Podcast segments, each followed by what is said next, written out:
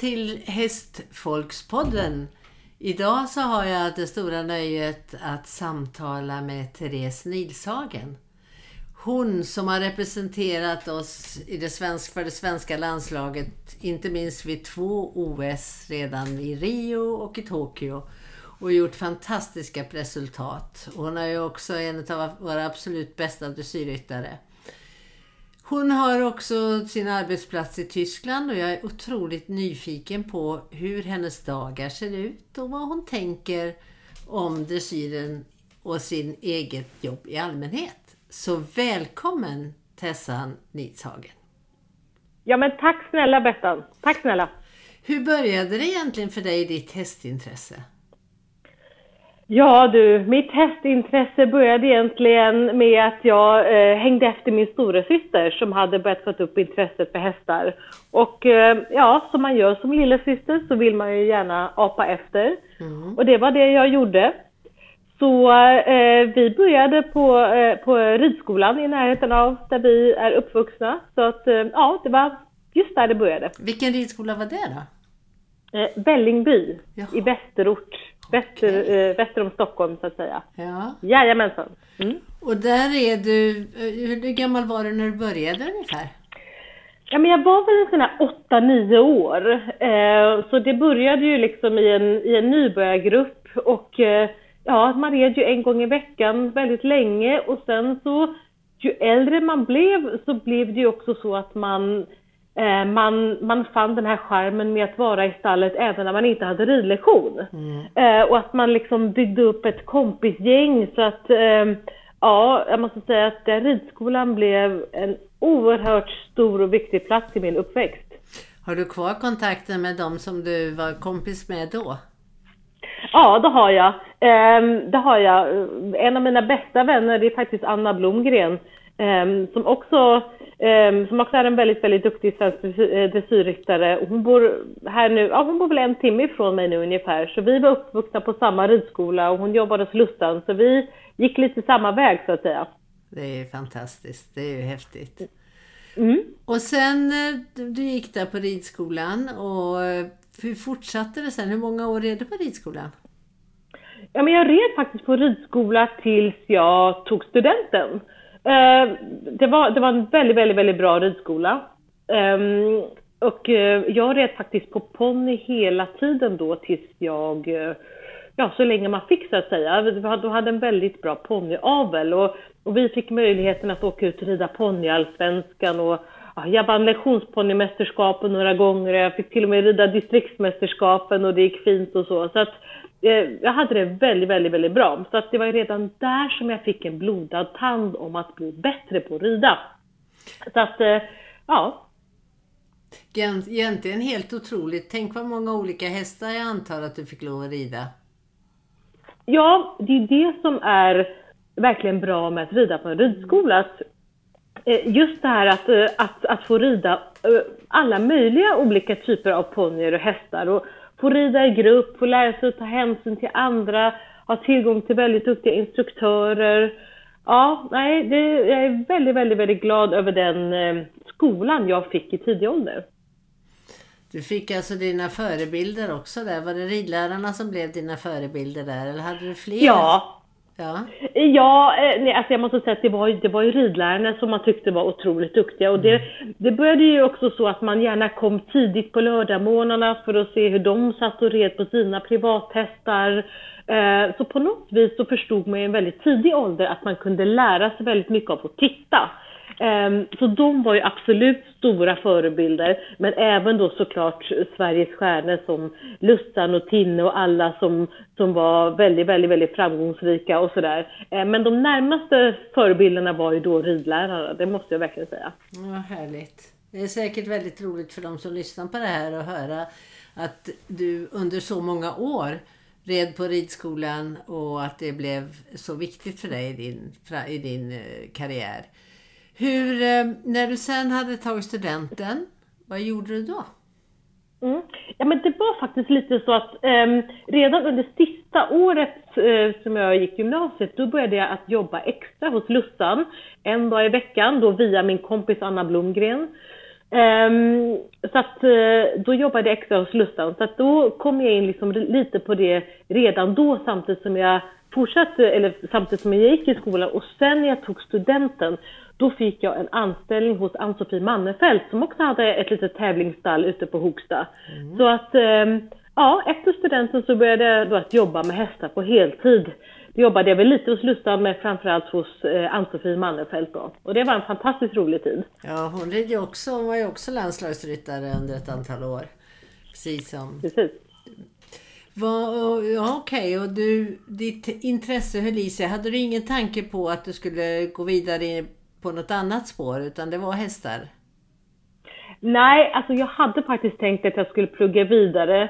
Eh, någonstans så hade man ju en dröm, som att gud jag skulle så gärna vilja åka utomlands och just det här att det var ett begrepp att åka till Tyskland och så. Men så tänkte man, hur ska jag komma dit och hur ska det gå till? Och, man satt där och liksom väntade på att det skulle komma som en skänk ifrån ovan ungefär. Mm. Um, men, men, men som man inte riktigt vågade tro på.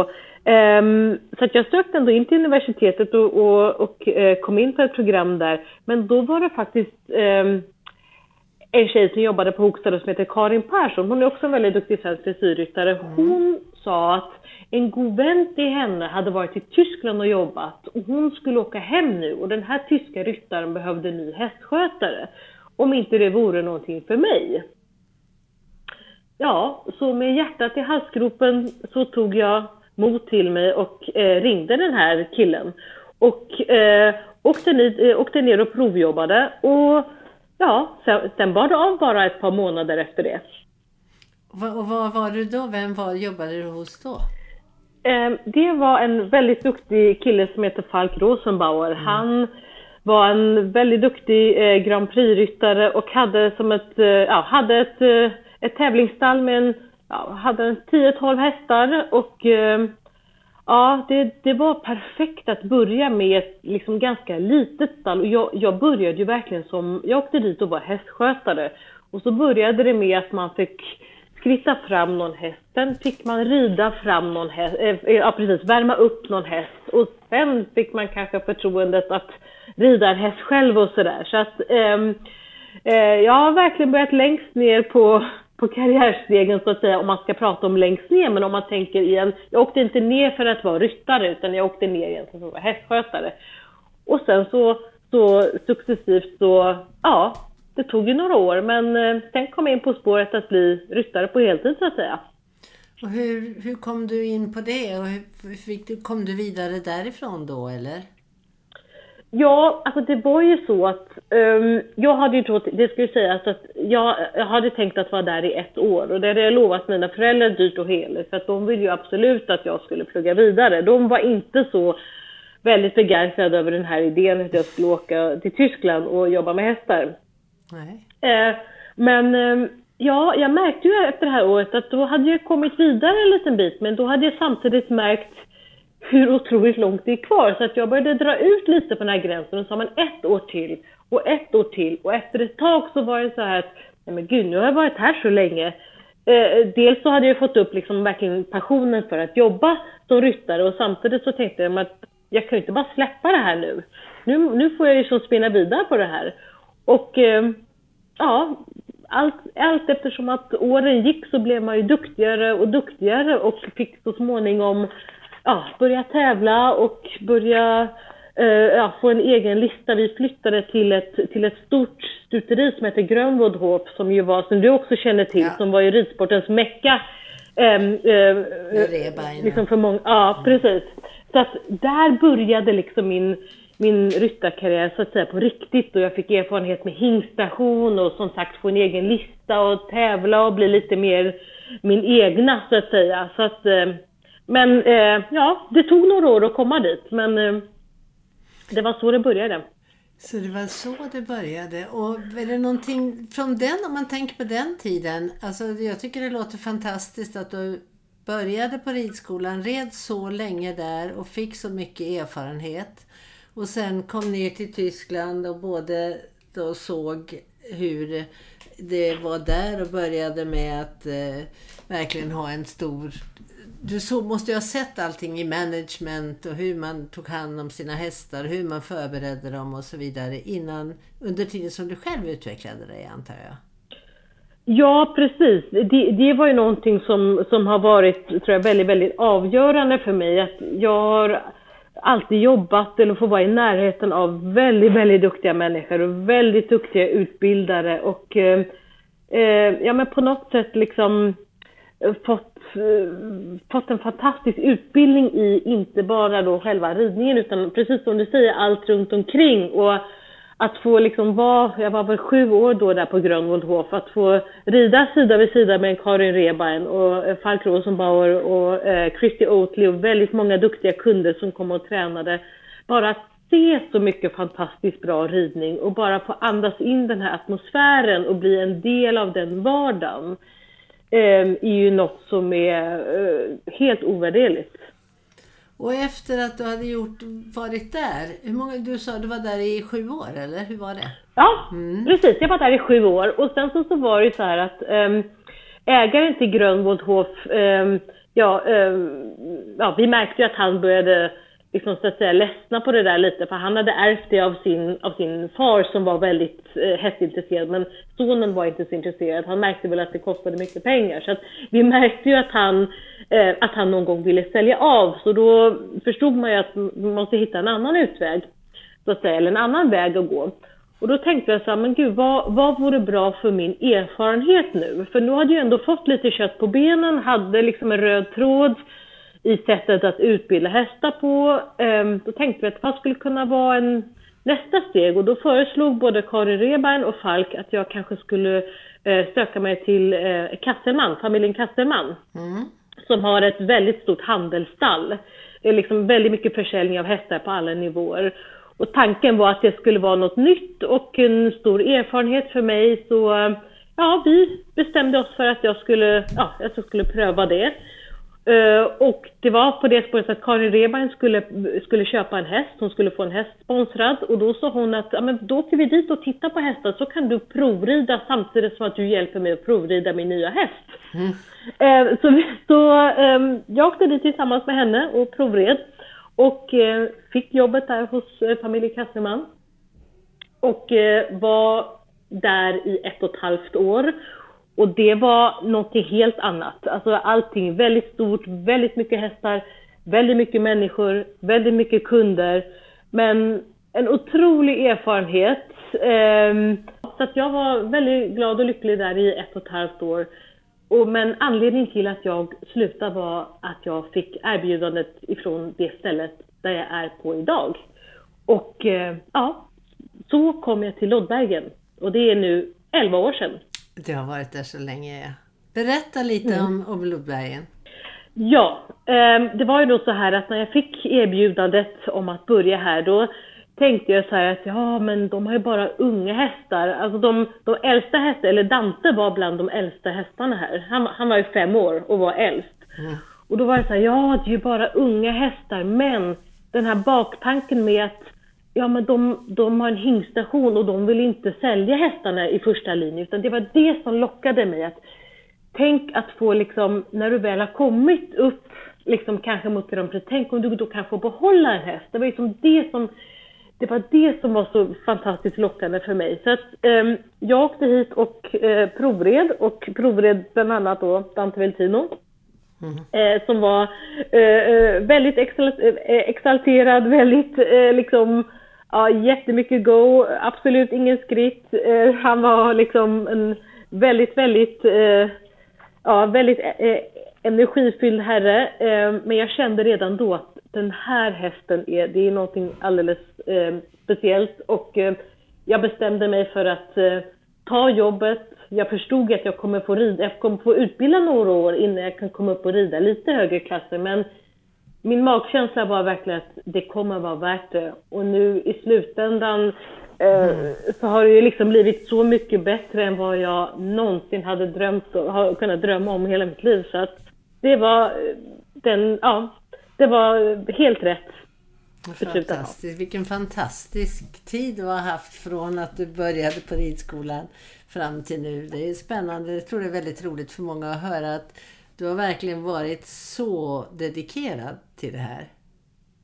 Mm. Ja, ja, när man tänker efter så, så är det väl en, ja det är en, det är en speciell resa och som sagt det där med ridskolan, man tänkte ju då på den tiden när man red, man drömde om egen ponny och man liksom eh, såg vad alla andra hade. Men vi hade ingen möjlighet till det då, så att det var ridskolan som gällde och det var i slutändan, tror jag, liksom den vägen jag har, har gått nu i slutändan, jag hade inte velat göra något annorlunda utan eh, den vägen jag har gått eh, har ju på något vis tagit mig dit jag är idag. Så att det är jag oerhört tacksam för. Ja, du har fått med dig så många saker. Hur, hur ser din dag ut? Hur ser din arbetsdag ut? I vardagen Ja. tänker jag på. Ja, Mm. ehm, det är så här att eh, Loddbergen då, som jag är med och eh, driver faktiskt tillsammans med, eh, med min kollega Wolfgang. ehm, vi är i första hand, det är, det är en hingstation. Så att vi har då ehm, hästar eh, ja, som vi tappar på semin, eller hingstarna som vi tappar på, eh, på semin varje dag. Det är det som är våran liksom number one, det som vi egentligen lever av, av här så att säga. Men sen har vi då utbildning och tävling av egna hästar och en viss försäljning. Så att ehm, mitt jobb är egentligen att ehm, rida, utbilda och tävla våra eh, hästar här, liksom de som står främst i ledet så att säga. Så att tack och lov så behöver jag inte göra så mycket administrativt jobb, även om jag är med och leder, eh, liksom är en av cheferna här. Verksamheten. Eh, ja, precis. Eh, men jag har faktiskt den härliga friheten att få koncentrera mig på att ja, rida och utbilda. Så att det är egentligen det jag gör varje dag från klockan sex på morgonen till ungefär klockan 17 på sen eftermiddagen. Har du, hur många hästar är det som är st- stationerade på Lodbergen? Ja, alltså vi har eh, 42 boxar. Eh, om vi säger att vi har nio hingstboxar, alltså som eh, då hästar då som står eh, och som är mer aktivt i, i avelsverksamheten. Så det är ett ganska bra eh, antal tycker jag. Det är inte för stort men inte för litet. Äger ni, Och de, sen- äger ni de hingstarna eller är de, de där från olika ägare eller? Eh, vi äger egentligen de allra flesta själv. Vi har två undantag. Vi har en, en väldigt känd svensk hingst som heter Skyline to be som ägs av Carl Hedin. Och honom är vi väldigt, väldigt stolta att få ha med i vårt program. Jag tycker att det är en fantastisk, fantastiskt fin häst. Så att, eh, vi är väldigt stolta att eh, Carl har valt oss som station. Och sen så, så har vi en, en hingst som heter Bon Courage som ägd eh, av, en, eh, av en dam ifrån eh, Liechtenstein eh, som heter Christine Feistinger. Men eh, annars så har vi, så är det våra egna hingstar som, som vi har köpt som, som två och ett halvt-åringar eller som föl. Och ja, precis. Och som är godkända då som ni har tagit igenom alla tester och så ja. Precis, precis. Och resten av hästarna som står på gården, det är då alltså hästar, så, ja, eh, egna hästar. Vi har ingen plats för utbildningshästar, utan det är egentligen bara egna hästar. Antingen så är det hingstar som, som har stått på station, men som inte står på station nu, som bara blir ridna och tävlade så att säga. Ehm, eller hästar som vi har fött upp själva, eller som vi har köpt som föl, som vi har här på utbildning. Ehm, och som vi, eh, ja, liksom en och annan blir också såld på vägen, men ja, det är det som är. Och så har vi det en och annan pensionär också, så att det är ungefär så det ser ut.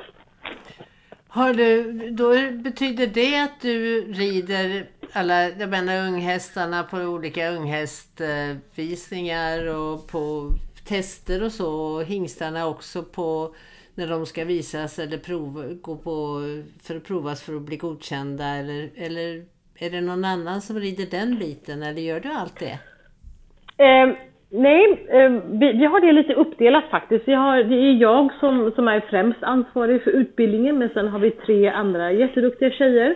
Så att eh, de tar främst hand om det här med att rida in och eh, Eh, rida dem när de är kanske tre och fyra. Och så är det en och annan häst eller hingst då som jag kanske tar över när den är fyra. Men de får ju också behålla en del och de ska ju också utbildas i att visa hästar och visa hingstar och rida hingstprov och sådär. Så att eh, det är inte bara jag som gör det utan att jag tycker att vi delar upp det väldigt bra. Mm. Spännande. Är det, det, är det de, de eh, rutarna, är de tyskbaserade, Tysklandsbaserade och kommer därifrån eller har du från olika länder? Eh, som det är nu så, har vi, eh, så är alla tre tjejer från Tyskland och vi har haft eh, samma team nu ganska länge faktiskt. Och det är jätte, jättegulliga tjejer. Ja, unga sådär någonstans runt 25 är de väl mm. alla tre. Mellan 25 och 30 och nej, jag är jätte, jätte, jätteglad för så här duktiga tjejer och de kommer också kunna, eller de är också på väldigt god väg att eh, göra verkligen en bra ryttarkarriär. Så det känns jätteroligt också att kunna hjälpa till att forma eh, unga, eh, unga engagerade ryttare på väg upp. Har, du, har ni fler, alltså hur många är det då som jobbar där eh, på stuteriet? Och det, det, måste vara ganska många som ska hålla allt det här igång och alla hästar igång ja. och med ston som kommer och så.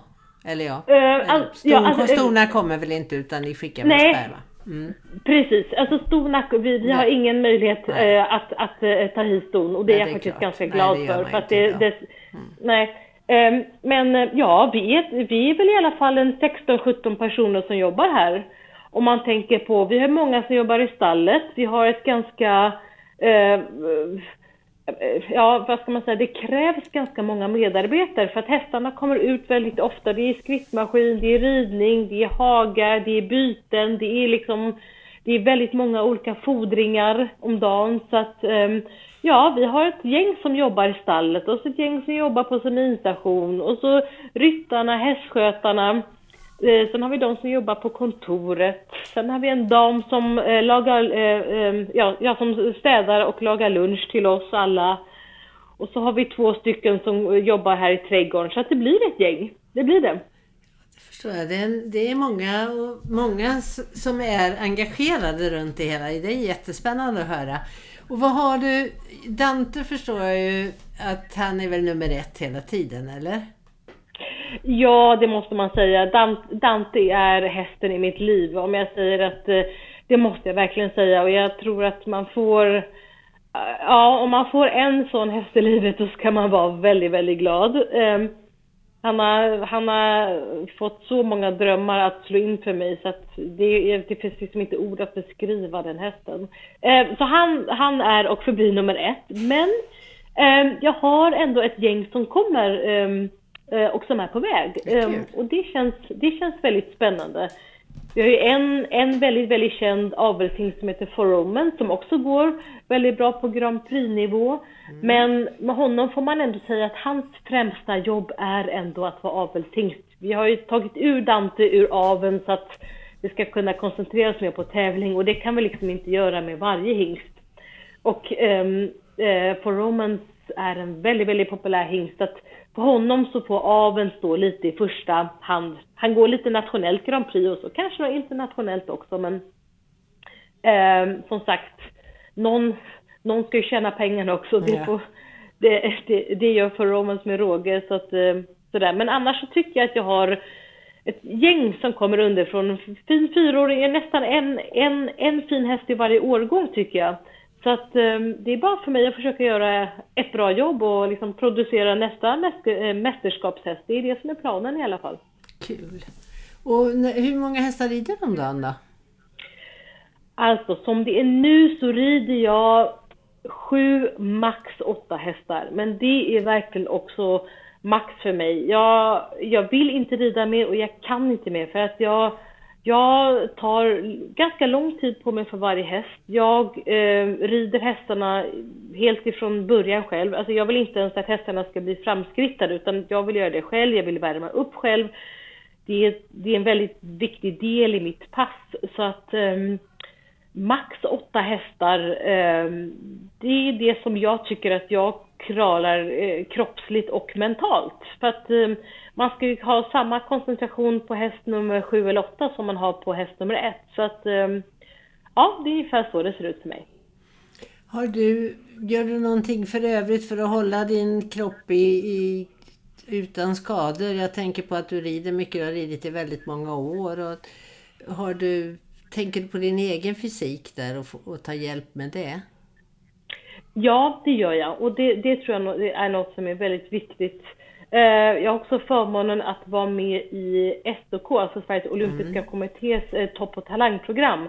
Och där får vi också, liksom, där blir vi pushade och får bra hjälp och liksom, tips hur vi ska träna vid sidan av. Så att jag, jag både simmar och eh, joggar och eh, går lite till gymmet. Så att jag eh, jobbar verkligen på det. Att, eh, att liksom hålla ordning på min egna fysik och fram till nu, peppar peppar, så är jag väldigt skonad ifrån skador. Jag tror att det är för att jag ändå tar hand om mig bra. Jag går på massage en gång i veckan.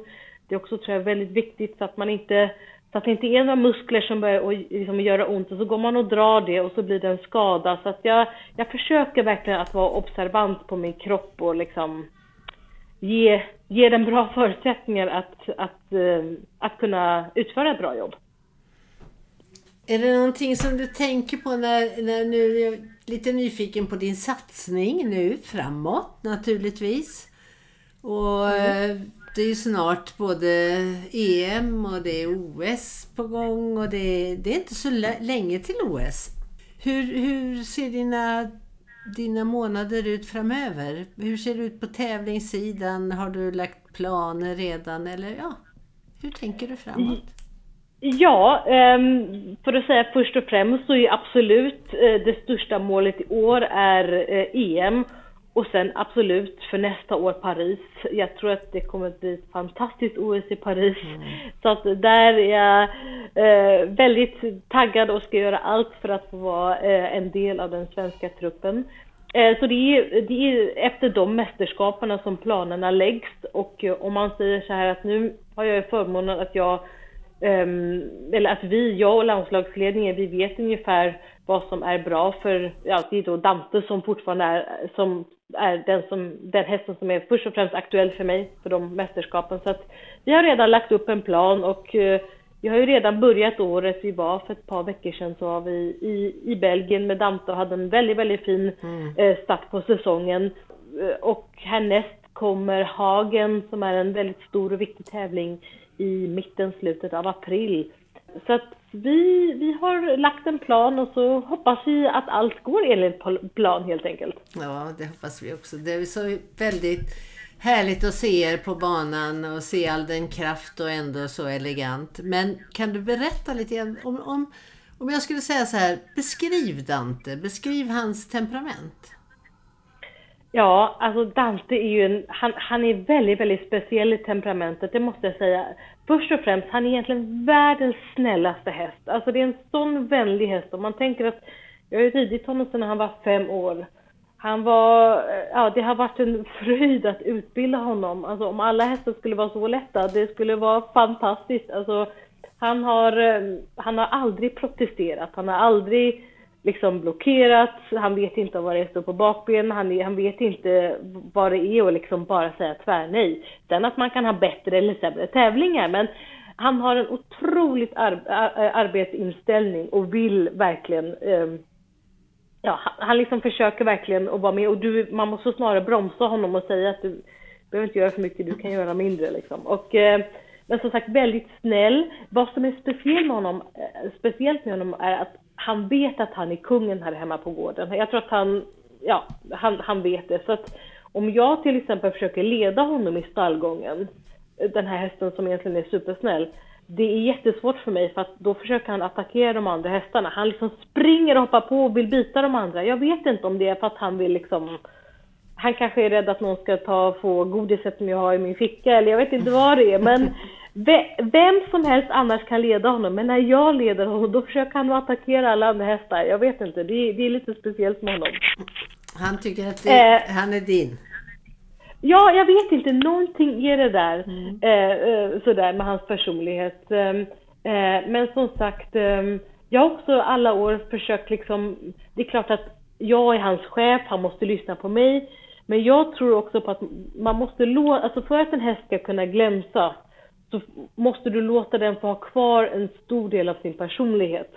Så att vissa saker liksom, jag låter honom vara som han är. Och jag tror att, eh, det tror jag generellt är bra med hästar, att liksom låt dem få ha sin personlighet liksom. Ehm, och eh, jag tror att eh, det, det har varit en väldigt stor eh, del i våran, i vårat partnerskap tillsammans så att säga. Att ja, jag, jag låter honom få vara som han är och då, eh, då, då liksom glänser han för mig. Så att, eh, ja. Härligt.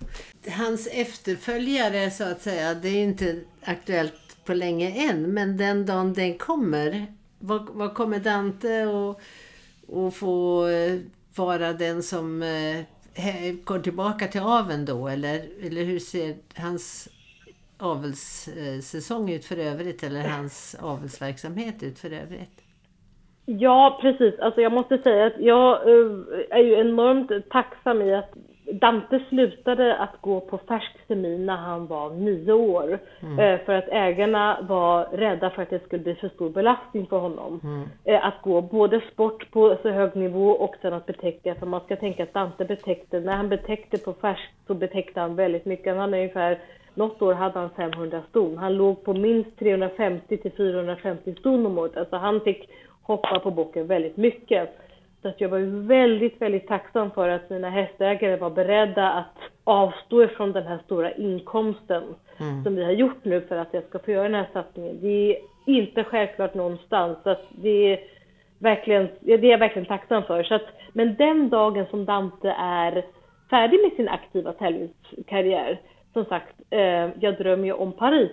Mm. Men någonstans efter det, när, han, när vi eh, tänker tanken att pensionera honom, då kommer han eh, absolut att gå in i aven och gå in eh, och vara tillgänglig då för färsk termin igen. Mm. Men som sagt, jag hoppas att det händer först efter Paris. Ja, ni har ju många, många år till. Verkligen. Ja, ja. ja. Har du, eh, om du inte skulle ha gjort det här, vad skulle du ha gjort då? Ja, alltså min tanke då när jag precis hade gått ut gymnasiet var att eh, förkovra mig i, i tema juridik. Så att eh, det är sådana ämnen som jag tycker är intressanta eller vissa samhällsfrågor. Så att jag tror att jag skulle, jag tror att jag skulle ha gjort någonting sånt faktiskt. Um, ja, um, advokat var någonting som jag som jag tyckte att ja, på den tiden att det, det, det lät väldigt, väldigt spännande. Om jag hade klarat det i slutändan, det vet jag inte, men eh, eller annars som, eh, som sagt några eh, samhällsfrågor. Mm. Hinner du med någonting annat än ridningen? Och träningen av dig själv? Mm, jag måste säga att det inte är jättemycket tid till det.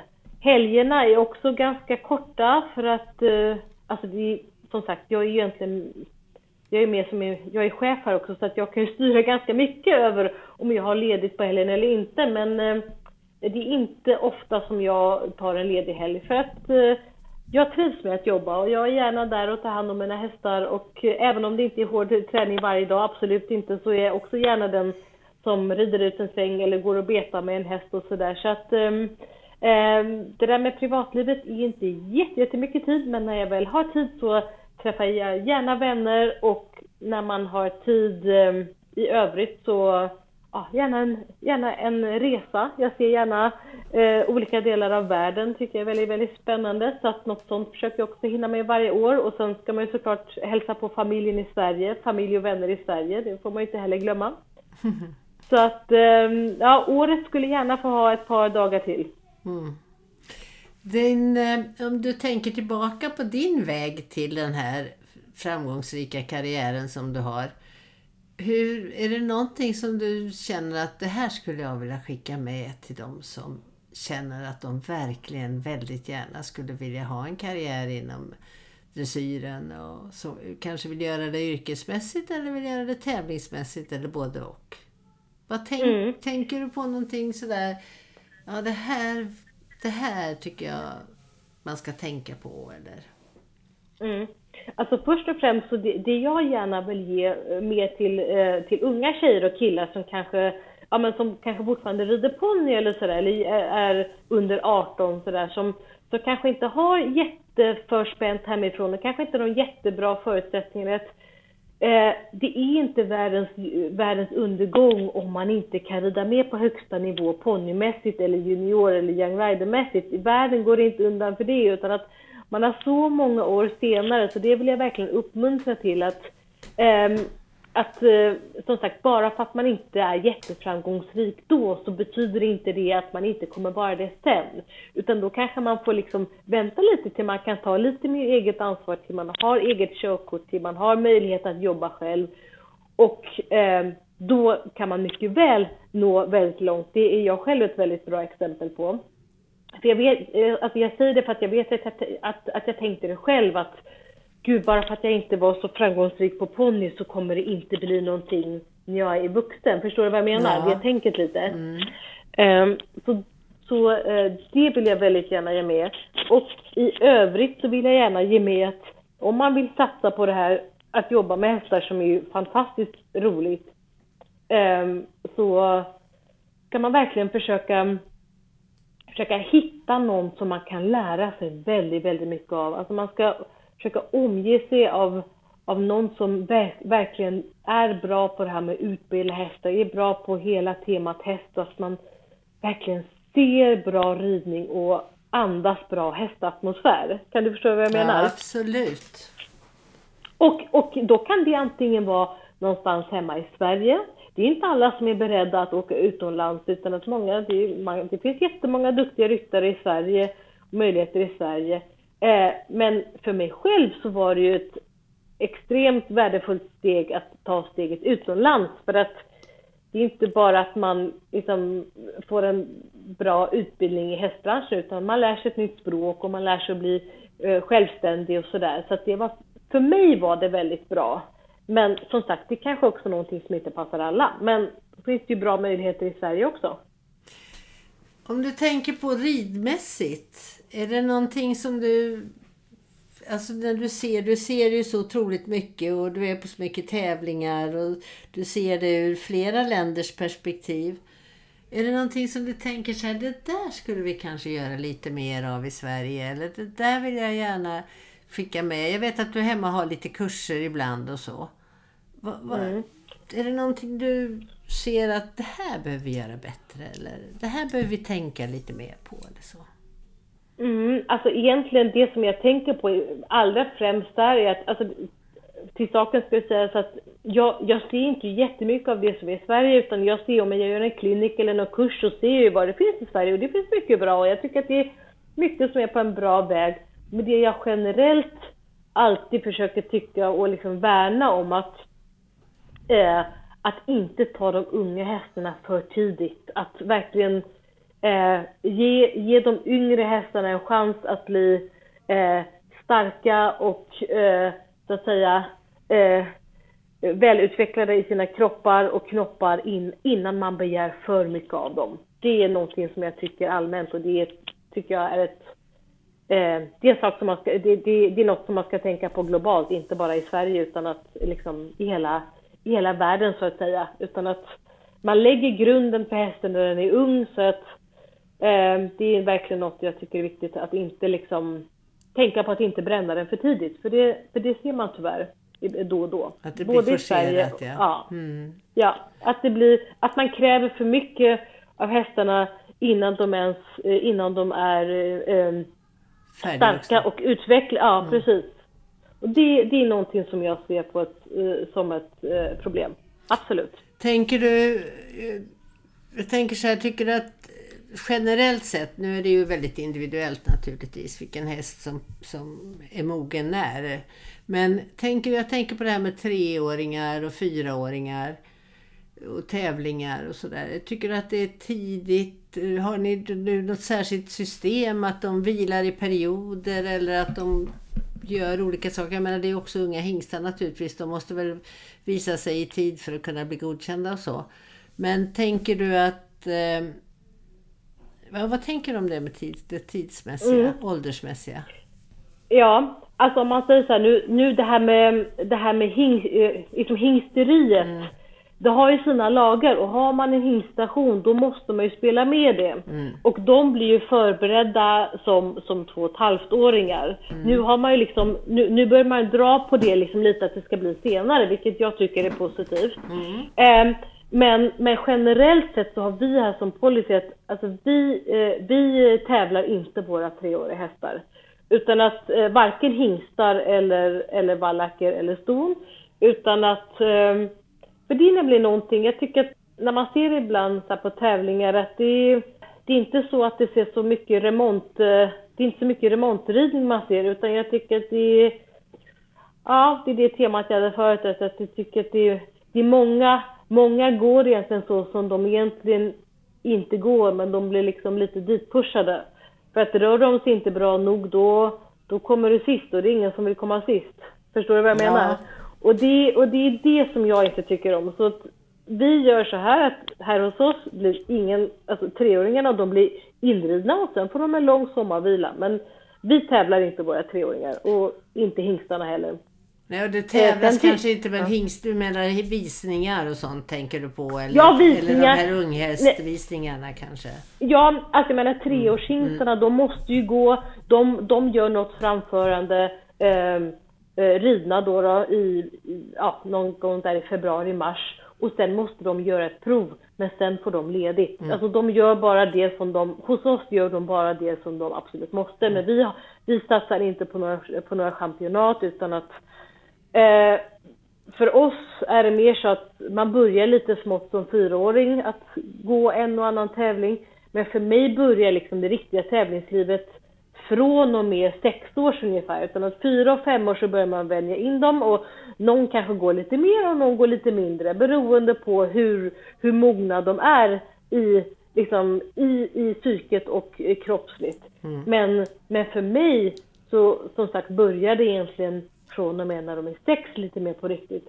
Och där ser man ju hos andra så, eh, det finns ju tyvärr exempel där där har vissa avslutat sin karriär när de är sex för att det har varit för tidigt liksom. Och det är det som det är det som jag vill att vi gör annorlunda här. Sen får alla göra som de vill. Mm. Jag ser inte att det är något som är rätt och fel, men eh, eh, det är någonting som är väldigt viktigt för oss och för mig här personligen. Att, eh, vi, vi, börjar långsamt och vi har, vi har långsiktiga mål. Mm. Och då är det viktigt att ta det, att ta det lugnt i början. Klokt. Jag tänker, för där är ju olika... Eh, Unghingstarna när de, eh, och unghästarna som kommer igång naturligtvis. Ni har ju vad jag förstår väldigt många så. Hur många ung, yngre hästar har ni inne? Hur många är det av de här som är under tre år till exempel? Alltså under tre år så har vi ingen här. Nej men de går jag kanske bara, på en ja. annat bete eller på en Ja, ja precis. precis, precis. Mm. Exakt. Alltså om man tänker så att vi, vi, eh, vi har ungefär Eh, vi får in ungefär, eller vi får ungefär sju, sju föl om året och då är tre stycken som är våra egna uppfödda och så kanske vi köper fyra, fem också. Mm. Så det är det vi får varje årgång så att säga. Mm. Så att nu så har vi ju ändå, vi har ett vi har väl en, eh, ja, en sju, åtta treåringar nu här som precis har blivit inridna eller som håller på att bli inridna och så. Eh, ja, våren kommer ju lite tidigare här än vad de kanske gör till, till eh, ja, än vad de gör i Sverige. Så att, mm. ja precis. Så att um, de kommer sen få ett långt, långt, långt sommarlov. De lär sig liksom lilla ABC nu och sen så blir det en lång, en lång paus. Mm. Och så sätter ni igång dem någon gång på senhösten då eller? Ja precis. Vi tar in dem någon gång i, i ja, början av oktober senast och då börjar man igen. Och det tycker jag brukar funka väldigt bra. Ja, spännande. Det är roligt, roligt att höra hur du har dina dagar upplagda och hur du har din verks verksamheten. Eh, hur den ser ut hos er och så. Därför att det är ju, vi ser det ju alltid till häst, alltid på stora tävlingar och det är roligt att veta vad du gör i vardagen också. Mm, ja men det, det är fantastiskt roligt att få, det är väldigt stimulerande och väldigt utvecklande att få vara med att ja, men utveckla en verksamhet men framförallt att få vara delaktig i att uh, utbilda och träna uh, unga talangfulla hästar och det är ju uh, man lär sig något nytt varje dag så att det är verkligen bara att försöka bli bättre och bli en ännu bättre ryttare för att få ännu bättre utbildade hästar så att säga. Mm. Jag tycker att det låter som fantastiskt bra ord från dig där att tänka på för alla som håller på med unga hästar och som vill utbilda och som vill gå vidare i det här yrket. Att eh, man ska se det långsiktigt och att det inte behöver ske med en gång utan som du, din väg till toppen är väldigt intressant att tänka på hur mycket du har fått uppleva av olika hästar och på olika ställen. Ja, precis. Och sen så är det ju självklart, det, det som ska tilläggas är ju såklart att eh, jag har ju fantastiskt bra hästägare som har samma filosofi som jag har. Så de är också väldigt måna och villiga i det här att man ska ge hästarna tid. Så att om jag säger så att även om jag då har hingstar som jag utbildar och så, så att eh, Ehm, då är ändå också att, jag menar jag vet ju också vad publiken vill se på hingstvisningarna. De vill helst att de ska se att hästarna ska röra sig jättespektakulärt. Men eh, i bakhuvudet är ändå min filosofi och min röda tråd är det som är, går i första hand för mig. Och jag, eh, kan du förstå vad jag menar? Att jag, vi håller oss till våran plan. Så att eh, då kanske inte alla hästar ser jättespektakulära ut när de är 4, 5 eller sex. Men de kanske poppar upp sen när de är 7, 8 och 9 och eh, som sagt, det är det som, det är det jag är också som sagt väldigt tacksam för mina hästägare att de, de verkligen ger oss den tiden som vi vill ha för att eh, utbilda hästarna och så, så att säga eh, kunna ha dem eh, sunda och glada länge i sporten.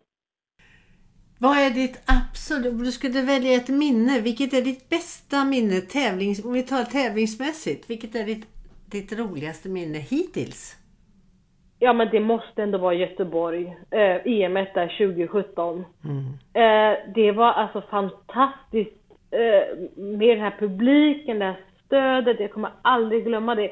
Innan man ens eh, liksom red in då på Ullevi så så eh, hörde man ju liksom, liksom publiken klappa. Alltså det var, nej, det var, det var helt fantastiskt måste jag säga.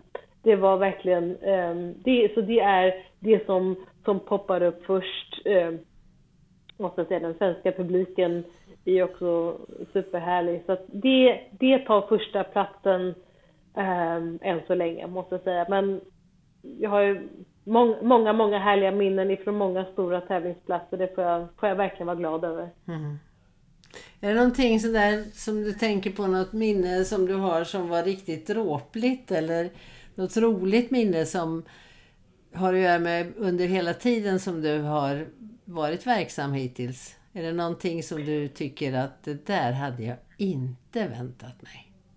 Ja, det var ju absolut när jag kom till vettchecken där i Rio. Eh, när Dante hade ju inte visat något tecken på att vara eh, halt på något vis och sen så helt plötsligt vid vettchecken så var han inte okej. Okay. Och då var det verkligen som att eh, det var någon som drog undan, ja, det var som att falla i ett stort hål. Mm. Eh, det var ju något som man eh, jag menar, det var ju precis när jag börjat min internationella karriär. Jag hade ju inte ens i bakhuvudet typ att något sånt där kunde hända. Eh, så att det var ju en erfarenhet som man inte så gärna vill göra, att man åker att man blir det här fantastiska hände, att man blir uttagen till ett OS och man, man flyger över halva eh, jordklotet och så kommer man dit och så precis innan det ska dra igång så är det någon som säger nej, du får inte vara med. Eh, så det, det var ju, det var, det var rätt, eh, ja det var inte kul alltså, det kan jag säga. Eh, och sen då den här oron att, ja men vad är det som har hänt? Det var ju det som var lite också, att man var orolig att, ja vad, vad det nu skulle vara så att säga. Så att eh, det var en erfarenhet som, som inte var rolig att göra. Men den erfarenheten tillhör nu också mitt liv. Och nu, nu kan jag leva med den, men det kanske också är för att man har fått en härlig revansch. Jag har ja, bara Göteborg året därpå var en fantastisk revansch. Ja. Och sen att eh, när jag fick eh, rida min OS-final där i Tokyo så jag har fått eh, liksom plåster på såren. Men det, det var någonting som, eh, ja det tog ett, ja det tog ett ganska bra tag att liksom bearbeta det, det måste jag säga. Och det är väl det som är det jobbiga med hästar och, och med med en bedömningssport och med allting att man, det, är, det är saker som... Ibland är det saker som man kan bli lite nedslagen av och sen är det glädjeämnen och allt det Det är väl det som är sport överhuvudtaget. Men eh, det är så härligt att se er och det är så mycket kraft och som ändå så mycket elegans att eh, vi blir ju så glada när vi ser dig och Dante på tävlingsbanan. Det är helt underbart. Ja, det får jag tacka för. Det är ett väldigt fint Du är en väldigt, väldigt bra förebild. med din mjuka fina ridning. Så att vi är så glada för det. Och jag är så glad att jag fick lov att prata med dig. Och att du berätta, ville berätta om din vardag och om Dante och hur du tänker när det gäller utbildning och vad du vill skicka med. Jätte, jättetack för det Tessan. Är det någonting som du vill eh, lämna med mera? Nej, eh, alltså först och främst tack snälla. Det var, eh, det var kul att, eh, att få dela med sig eh, av, av, min erfarenhet. Eh, jätteskoj. Kul att få en pratstund med dig. Eh, nej, annars så vill jag egentligen bara dela med mig att eh, oavsett liksom på vilken nivå man rider så är det liksom även jag som har ett, ett gäng jättefina hästar här som jag får äran att utbilda och rida så är det även jag har vissa dagar där, där känns det trögt och sen går det bättre andra dagar. Så att det är liksom, men det är det som är så härligt med det här att utbilda hästar också. Att det är liksom, det går det bra, det är två steg fram och ett steg tillbaka liksom. Men det är också det som är skärmen i det hela och det jag vill, det jag vill ge med till folk då är att eh, liksom man, alltså man får helt enkelt vara tålmodig och man får liksom aldrig släppa passionen till hästarna. Det får liksom aldrig bli viktigare med ett resultat än att, alltså det viktigaste ska vara att, liksom, hur blir jag en bättre ryttare? Inte först och främst hur får jag liksom, hur kommer jag snabbast möjligt till, till, till bästa resultat? Det skulle jag helst vilja, det, det skulle jag gärna vilja ge vidare. Och jobbar man så mycket med sig själv, med sin egen ridning och att man är ödmjuk och framförallt ödmjuk inför hästen, då kommer, då kommer de bra liksom, resultaten komma anyway. Så att um, Eh, man får liksom inte glömma bort i, i all den här tävlingshysterin och så, det här, eh, alla vill, vill vinna och så längst fram och vara, var med och sådär så får man liksom inte glömma att varför gör man det här? Jo, för att man har liksom kärlek till att umgås och utbilda hästar. Tack snälla, det var en underbar avslutning. Kloka avslutningsord som säkert många känner att de kan ta med sig. Och vi lycka till nu på tävlingarna i år och framåt. Både fram mot EM och fram mot OS. Och vi kommer att heja. Ja, det låter jättebra. Man behöver alla tummar man kan få, så det, det tackar jag ödmjukast för. Det kommer du att få. Tack snälla. Tack snälla.